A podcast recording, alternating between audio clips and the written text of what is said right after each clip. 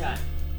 Hi, I'm Dr. Michelle Stafford here again with World of Smiles and our podcast, Mixed Dentition. And today, my special guest is Marie Eve Gagnon with Slumbertime Solutions. Hi, it's Hi, nice to be here. thank you for coming in today. Thank you. So, tell our audience a little bit about Slumbertime Solutions. Yes. So, um, like many people, my, my, my business started after a personal experience. well, I have two kiddos, and my second, um, my daughter, my second child, was my non-sleeper. So we uh, struggled with sleep quite a bit, uh, and when we finally helped her, you know, figured out how to help her so she could sleep better. Uh, I decided that I wanted to help other families not go through the same journey that we had gone to. So I wanted to help families have get the support and the knowledge that I could have used uh, at that time. Oh, that's wonderful. There's a lot of families out there that need that. Yeah, that it's kind of you know that's one of those things that you would think sleep is sort of easy and natural, but it's Mhm. actually kind of tricky, and, and a lot of families do kind of struggle with sleep at different times for different reasons. So, Mhm. um, trying to help them um, get to a, you know a better point from that perspective. Oh, that's great. So let's talk a little bit about the importance of sleep. At what age are babies able to sleep through the night, and how many hours? And Yeah, absolutely. So I, I work with families uh, who are expecting all the way to families with like five year olds. So what we do is, is very different, right? Expectations for a newborn are very different than expectation from a six months old or two years old. So Right. things definitely change. Um, you know, newborns wake up a lot, know, but there's definitely things, even from from the beginning, that we can do, gentle, small things that we can do to make sure we're encouraging good sleep. Because you know, we may not make, you know, we can't help a newborn sleep through the night, but sometimes there's things we can do that make it worse, and that's what we want to avoid. oh, that's really great that you work on that with families that have new babies too. I Yes, think that's yes. great. That support Um, system. And then by the time we're, you know, four months old and six months old, I mean, a lot of babies can sleep mm, many hours. Some still need maybe one feeding or two at a time, but we can typically start to have nice long stretches of sleep at night. Oh, that's great. And once the baby can sleep through the night, then the mama can sleep through the night. Yes, yes. So, um, you know, that's what's so great about seeing families kind of improve their sleep because as as they start to be able to put their kiddos down faster or they are able to sleep more hours, you know, during the night. Once the baby sleep better, I mean, parents can also start to, to get more rest, and that can uh, make a big difference. Yeah, that's great. Uh, and is there a specific age that you find families struggle with the most with sleeping? Yeah, I find that around four months, four or five months, often parents kind of seem like they hit a wall in a little bit. So, you know, the first couple of months we tend to be we're so so on a high, right? This newborn, we're so, and then it's after a while that sleep debt, like that sleep deprivation, can kind of catch up with us a little bit. Uh, and also around four months, sometimes that's when parents go back to work. Um, Right. and that's also there's a big developmental lead and there's a lot going on so that i find that often around that time uh, parents sort of are ready um, to, to kind of focus on that a little bit more Yeah. Well, I think that's wonderful. I know that I've met families that have kids that are even two and three years old that are still not consistently sleeping through the night and waking up numerous times. Yeah. And so it sounds like you're able to help families that have that situation as well. Yes, absolutely. Once again, the strategies we use and the tools we use are different, whether your kiddo is you know, in a bed or in a crib or uh, or bed sharing. But there's definitely ways to kind of help kiddos start to connect more sleep cycle and get a, a more restful night of sleep. Oh, great. Great.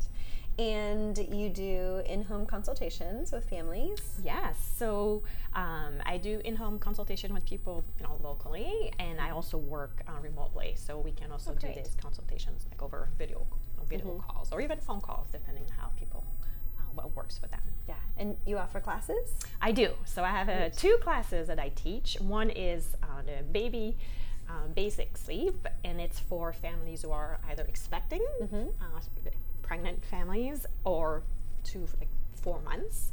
And then the other class is sort of four months and up. Um, so once again, we get to kind of focus on, on what's developmentally appropriate, you know, in the different different at a different age, and kind of talk about what tools and strategies we can use that time. And sometimes too, like I, with the class for expecting parents, um, a lot of what we talk about is setting sort of expectations and sort of being having realistic expectations about what what is going to happen. Mm-hmm. Some newborns sleep wonderfully from the get go. Like there are some unicorn babies who just sleep from the beginning. But Uh-huh. what we should probably you know expect is that when we have a baby, sleep. We don't sleep more. You know, we don't get have a baby to sleep more.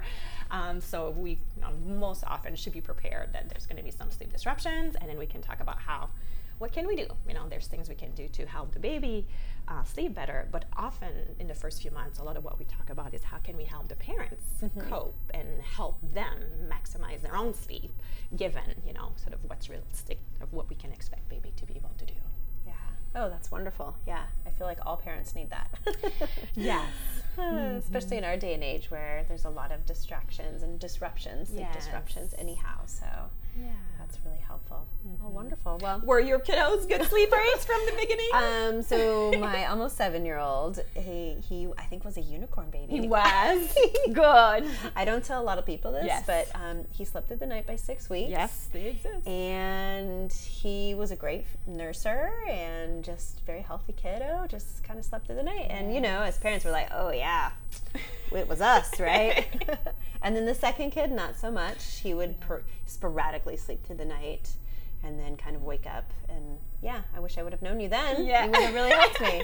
I would say we struggled until he was about a year and then it was more consistent. But mm-hmm. yeah. Yeah, and that's the thing. Like often, like this. Well, it could be the first, it could be the 2nd mm-hmm. child, but it, a lot of this is a temperament of the child, right? Their Right. own sort of natural skills, what comes easy to them, or, or where they need a little bit more help. And so, yeah, same thing. I got tricked to have a second kiddo, and then that was the one who, Yeah. who we, you know, have a hard time with. Yes. I, I find often when I speak with parents, it's often the second kiddo Yes. um, that can be a little bit more challenging in certain ways. And sleep uh, is definitely one of those ways. Yes. Yes. Challenging us parents. Uh, well, what else would you like to share with our families out there listening? Yeah. Um, one more thing that I offer that we didn't talk about is that I offer a weekly uh, sleep support group. So think about a like a new moms group, but that's sort of focusing on sleep. Uh, so that's every Tuesday at 12:30, 12:30 to 1:30, and it's at uh, in North Portland at the Doula, Doula Love Wellness Center. Oh, great. Uh, and it's free, so people can come in and check in and talk. We nice. talk about some. I typically have a topic I talk about for a few minutes, and then we just open it up, and people share their their wins of the week or their struggles or questions, and we um, talk about sleep for a little bit. Oh, that's great. Yeah, so a lot of fun. What a wonderful service that you're offering families. Yeah, it's, it's fun to get to see yeah families and Yeah. how things change over time. Right. And it's probably fun to see moms who are getting more sleep, and then you see them they're getting more sleep, and you're like, oh, look, you're human again. yes, that is the most rewarding part of what I do, which is to see that transformation in Right. families. You know, like families who, it's just parenting is hard. It is hard. Uh, it's Yes. beautiful, but it's hard. Great. but getting some sleep makes it a little easier. You know, it's a little easier to be the parent you want to be when you have some rest. Um, Yes. So it's great to see. So rewarding to see sort of changes in family and sort of see them either the kiddos being sort of you know better mood or the parent just feeling like human again. You know, Right. like you were saying. Yeah. Um, Well, sleep is so important for kids too because of brain development and even their behavior. You kind Yes. of mentioned that a little bit, but um, behavior of children can be driven by how much sleep they're getting and the quality of sleep. yeah. So I think recognizing that is important. Yeah, it's really definitely, especially as they get a little bit older. You know, I'm kind of toddler. We see that more in sort of toddler and preschoolers, where all of a sudden, when we sort of address sleep, um, parents are often surprised as to what other areas of their you know life you know kind of seem to be affected by this change, uh, and definitely behavior and just easier mornings and more pleasant dinner and just in general, just yeah, it can impact definitely their the Yeah. behavior. Oh, wonderful. So, Marie, before I let you go, uh, are there any tips that you could share with parents? So, let's say a parent of a three, four month old, can you give a couple tips to our audience? Absolutely. So, um, one of the most important thing at that age is making sure that we don't our babies don't get overtired.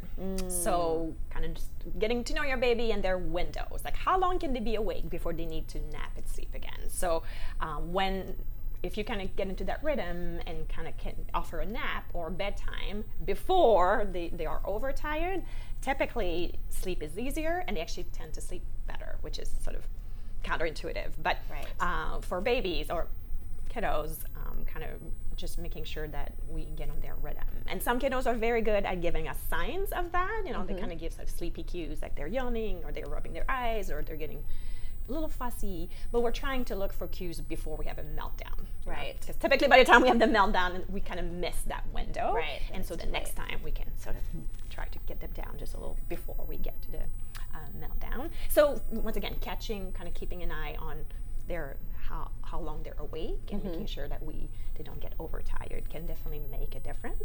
Great. Um, yeah, that would be sort of one of the main thing at that Yeah, age. that's wonderful. And what about a parent of, say, a three or four year old that's still struggling with the child sleeping through the night? Do you have any quick tips you can give us? Yeah, so often um, what happens at bedtime really sets the tone for their expectations of the child at night. So often when three or four year old wake up at night, I always ask, how are they falling asleep at bedtime?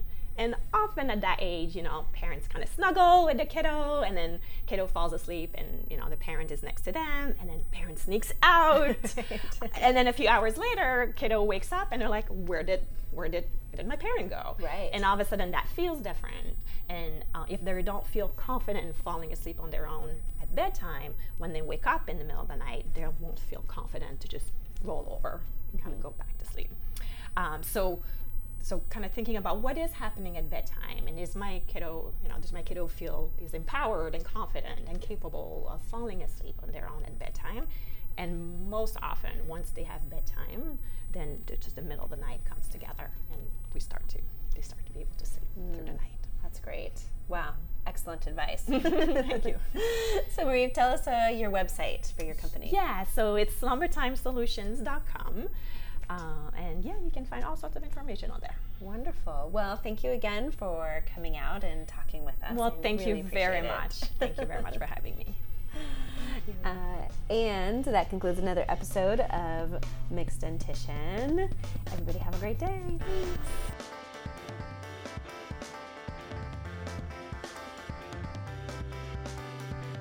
Fill the world with smiles. That's what I meant to say.